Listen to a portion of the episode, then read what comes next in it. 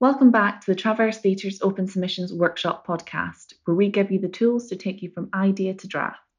In this week's episode, we set some quick fire playwriting related questions to some familiar voices that you've heard from throughout the series.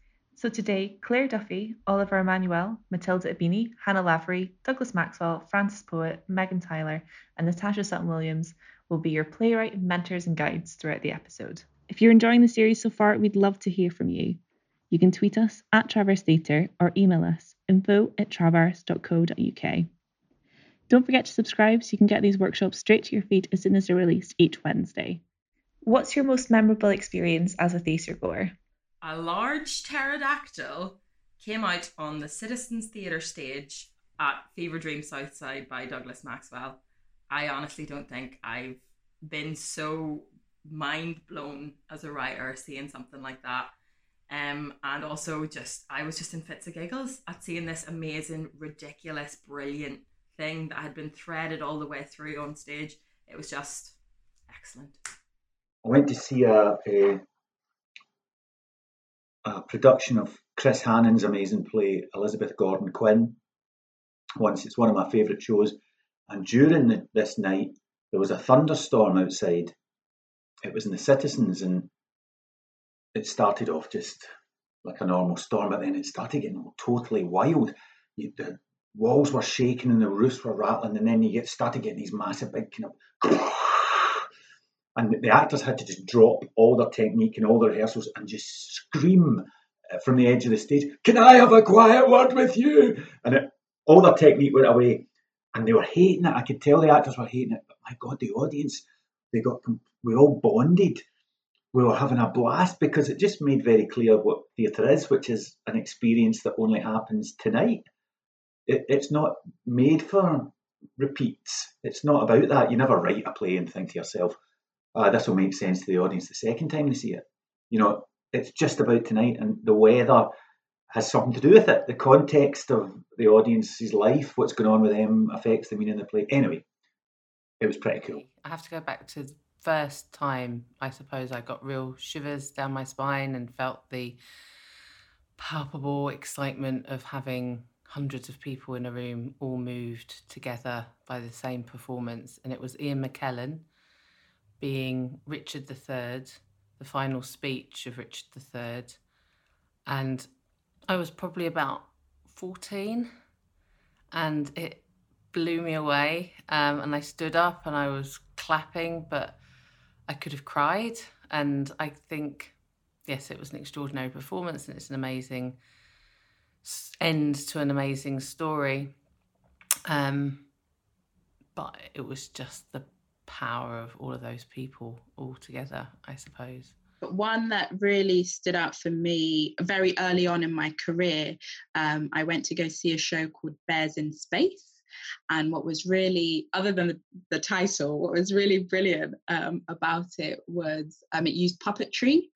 And uh, I'd never, that was my first experience of at least seeing something kind of like a show that had puppetry in it that wasn't necessarily like aimed at children. Um, and it was just brilliant. Like it opened my mind in a way uh, in a way of how imaginative it was. Uh, the performers were incredible, and the the, the storytelling was brilliant. Um, and it just kind of really reminds me when I think of that show to put all all my favorite things that I enjoy as a theatre goer into my work. That my taste as a theatre goer is also the things I want to create. I want to make people laugh and feel moved and feel a little bit different when they leave the, the theatre. How did you start out as a writer? I started my career in script development. So, as a script reader, then I became a literary associate um, at uh, Hampstead Theatre. I'd been a literary assistant at the Bush Theatre. I'd been a script reader for the National Theatre, Soho. Um, and then I moved up to Scotland for the um, job of literary manager at the National Theatre of Scotland. And um, and all through that time, I had worked with amazing writers, and it was very humbling at the idea that you would write when you were getting to work with Zinnie Harris and Dennis Kelly. I mean, was ridiculous. Why why would you even put yourself through the humiliation. Um, but then I had a child and I was uh, on maternity leave and I was away from it all.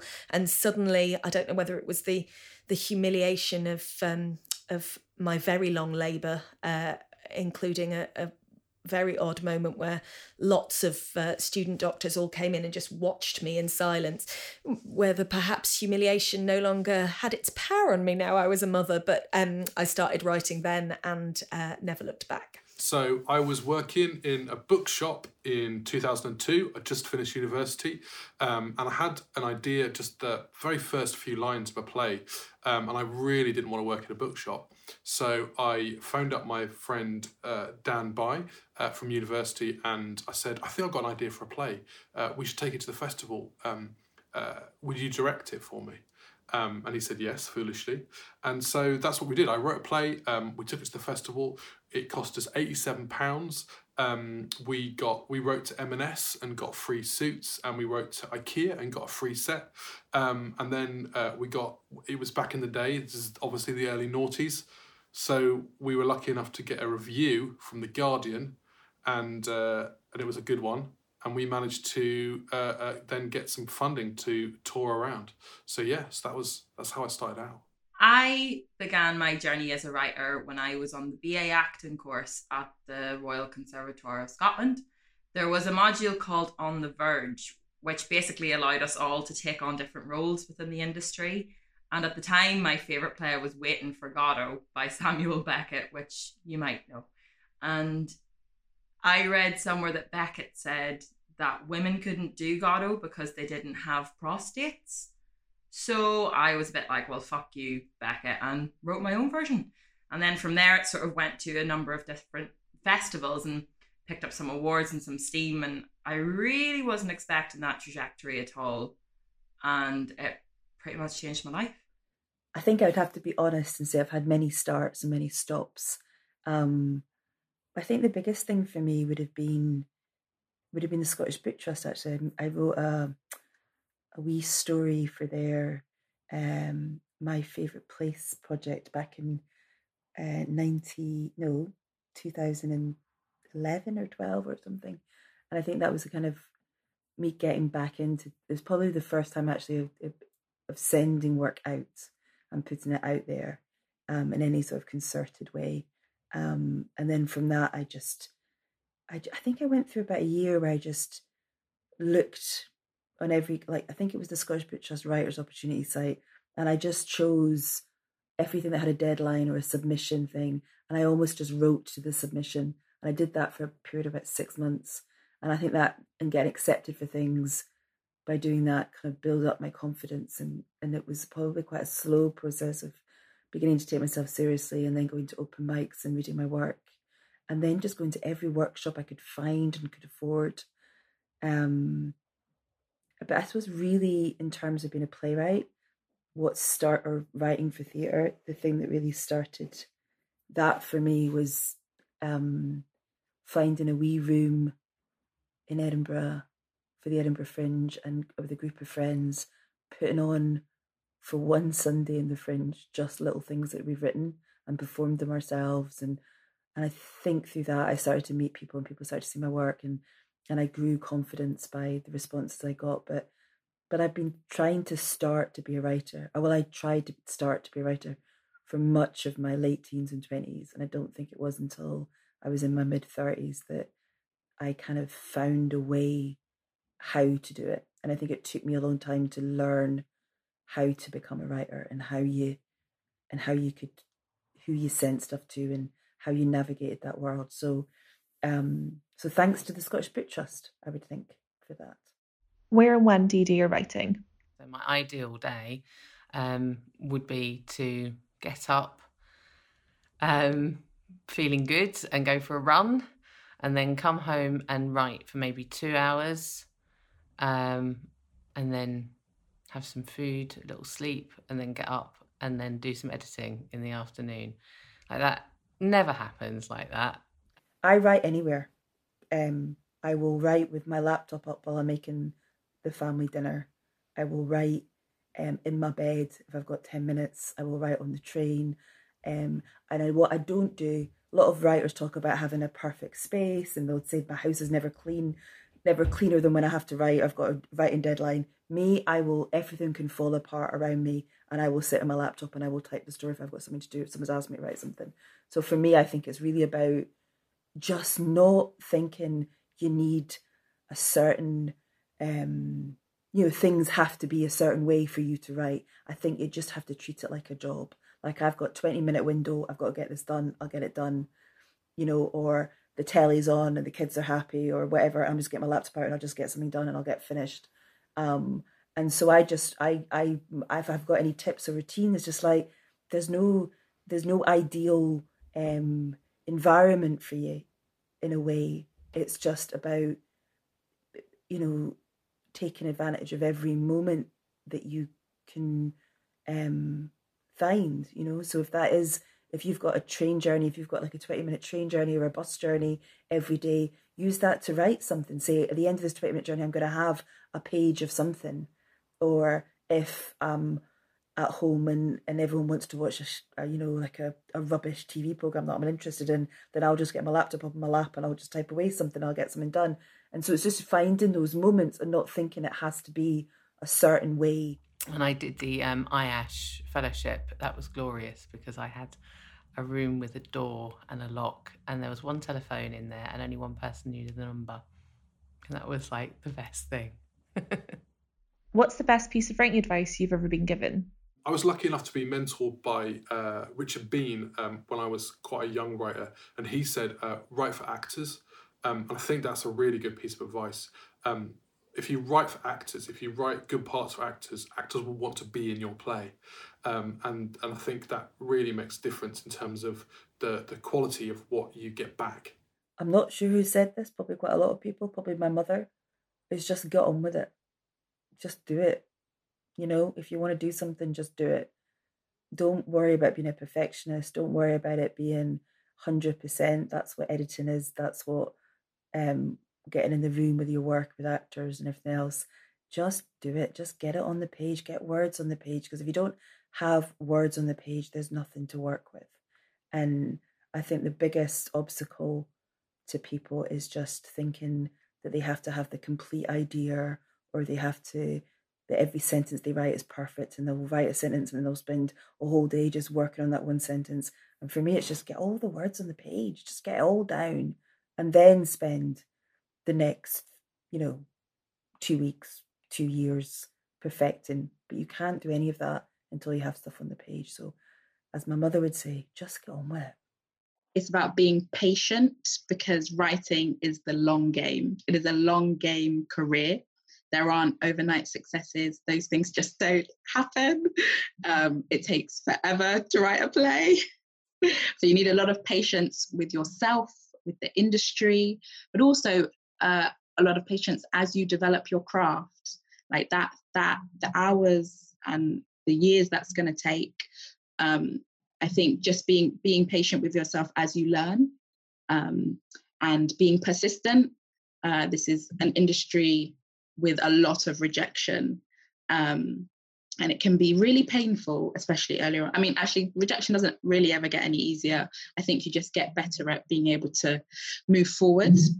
But um, mm. I think being really persistent that this is what you want to do. You want to you want to tell stories. You want to collaborate with other artists. You want to put your stories out into the world and hope they have some kind of effect.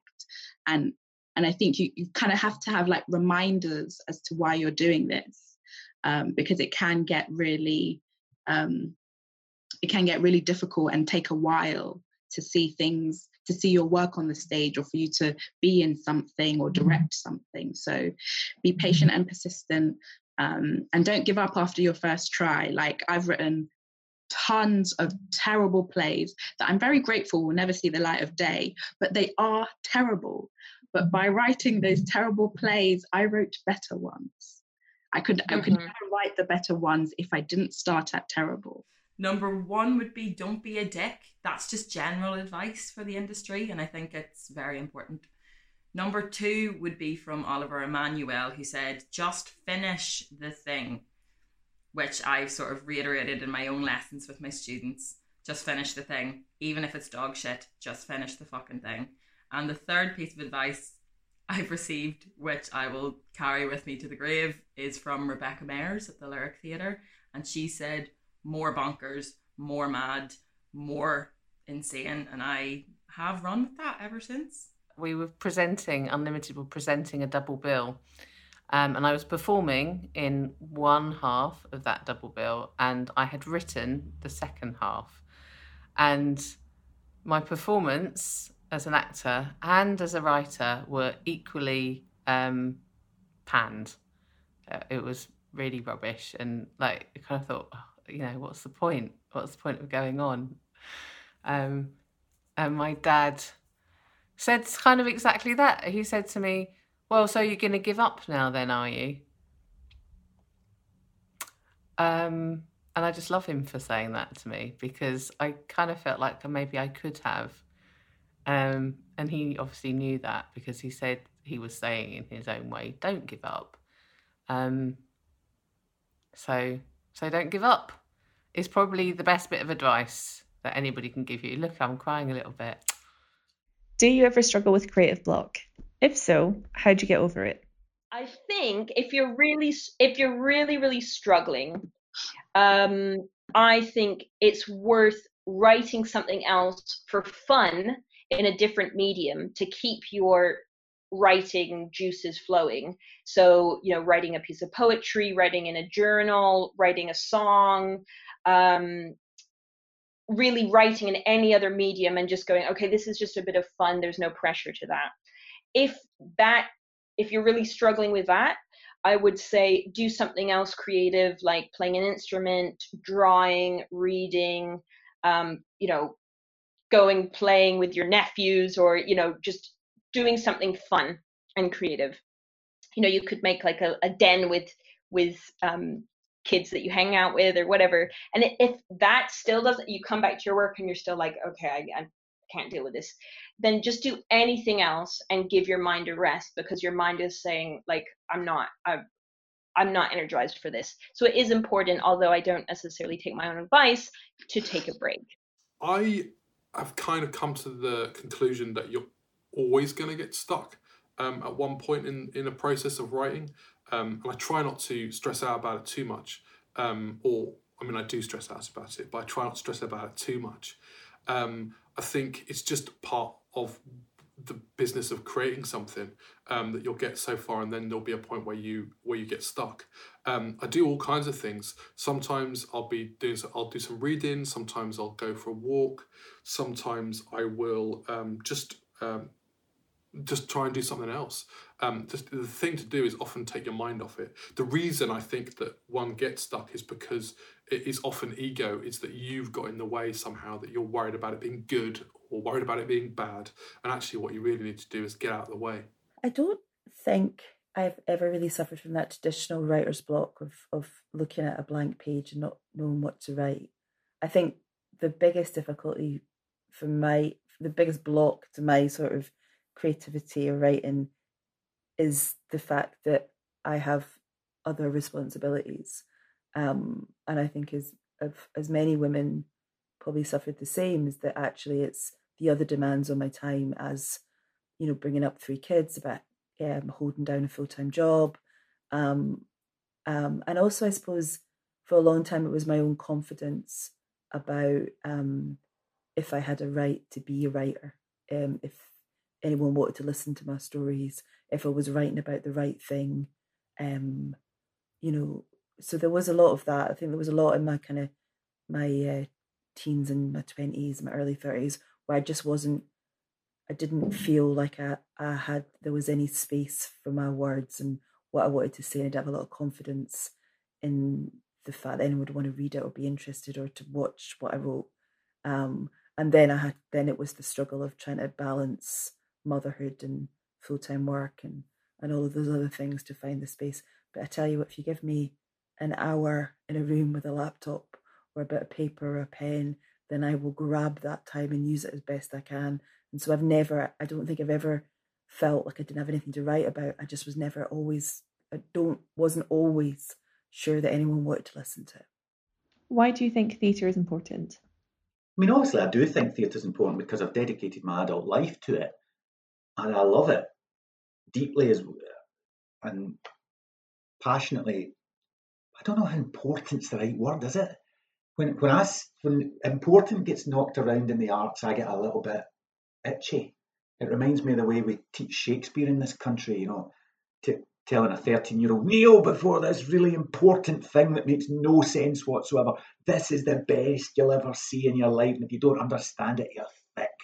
You know, and I, I think maybe the arts and what we do is so vital and so wonderful because it's not important. It's it's the excess, it's what's on top of our human experience it's really interesting at the moment living through this pandemic and how it's such a frightening moment for theatre um, you know, which theatres will survive it? What will the industry be like the other side of this? How long will it take audiences to trust being in a space together? Um, but so I suppose it is a moment where it consolidates your sense of how important theatre is I've been watching all the live streamings at home, very lots of things that you can watch, and it's great because you're sitting at home and you don't have to pay anything, and you can be in your slippers and you can have your cup of tea and you can pause it.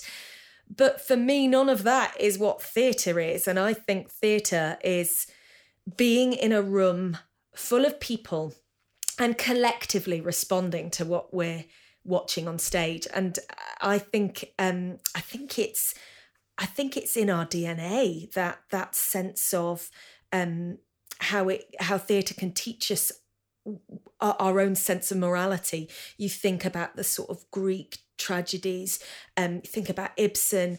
That sense where we watch a character and we watch them do something that we don't want them to do, and we all collectively go, Don't do it. And that confirms our sense of what is right and wrong in the world. Um, and and that is you can't recreate that. That is theatre, um, and it is vital. It's part of being human. I had an amazing conversation with um, the reporter um, Alan Little the other day, who was talking about being in Sarajevo uh, in their lockdown, three years, eight months of it. And he said people risked their lives to go to the theatre. Um, and and they didn't have electricity in their homes they didn't have water and i said if they'd had netflix would they still have risked their lives he said i think they would um and and uh, and i think they would i think human beings need those stories and we need to receive them collectively because we're human and we need more than what it is to just survive we are born needing more than that a baby comes into the world screaming i deserve better than this you know we know there's something more we can feel it and we're reaching for it our entire lives. We need to be different and change and reach. And the arts and all those things we add on is that reach in that other world. We don't need jewellery, we don't need fancy cakes, we don't need rock and roll, we don't need theatre, you know. And yet, without it, we're just not humans, we're just animals. It's, it's all this stuff where our soul, for want of a better word, reaches out. And in theatre, we do that in company with other people, trapped in the same room, humans over here telling stories to humans over there. And you're a little bit closer to the white heat of it, I think, a little bit. So maybe importance not the right word. word. It's not about surviving, it's about living. What does the Traverse mean to you? Well, um, the Traverse means something different to me than since I've the, for the 12 years I've been in Scotland than it did um, when I lived in London. When I lived in London, it was uh, the, the, the place of all uh, joy uh, and sorrow in the Edinburgh Festival. It was the sort of the thrill of the festival, the sort of plunging yourself into a million different worlds and being elated and being heartbroken and being transported. Um, uh, since I've moved to Scotland, I now know the incredible work it's doing all year round. And my career is uh, really, you can't look at my career and separate it from the Traverse. Traverse is an open door to me, always has been. Even when no other doors were open, I would go and have a meeting, and somebody in the Traverse would tell me what I was doing wrong. They would listen, they would buy me a coffee, they'd make me feel like I was part of this scene Um, and it still is somewhere I want. I take my work, I take my ideas. I just like being there. The, I think of it like the bar rather than the theatres. I picture it packed with all these different people of all generations, all mingling and ideas and aesthetics, all kind of in competition with each other, but in a good way. Uh, just trying to get better and better and better. So it's an open door, and it's a place where I can be in conversation with lots of artists younger and older than me. Bear with me. The Travis Theatre, the Traverse Theatre feels like a dad. Now, if if there's another, if there's the Lyric Theatre's like my mother, the Traverse Theatre's like my dad. So my mother's like, oh, stay at home, stay in Northern Ireland, stay here. Whereas the Traverse Theatre's like, you go, you work, you do this. We're going to support you. We're always going to be there. And also, it's just the place that given me the most opportunity at such an early age as a playwright. I really don't know where I'd be without the Traverse Theatre. You can watch or listen to all available open submissions workshops on our website. For more information and to support our talent development work, please see the Support Us page on our website. Every donation makes a huge difference.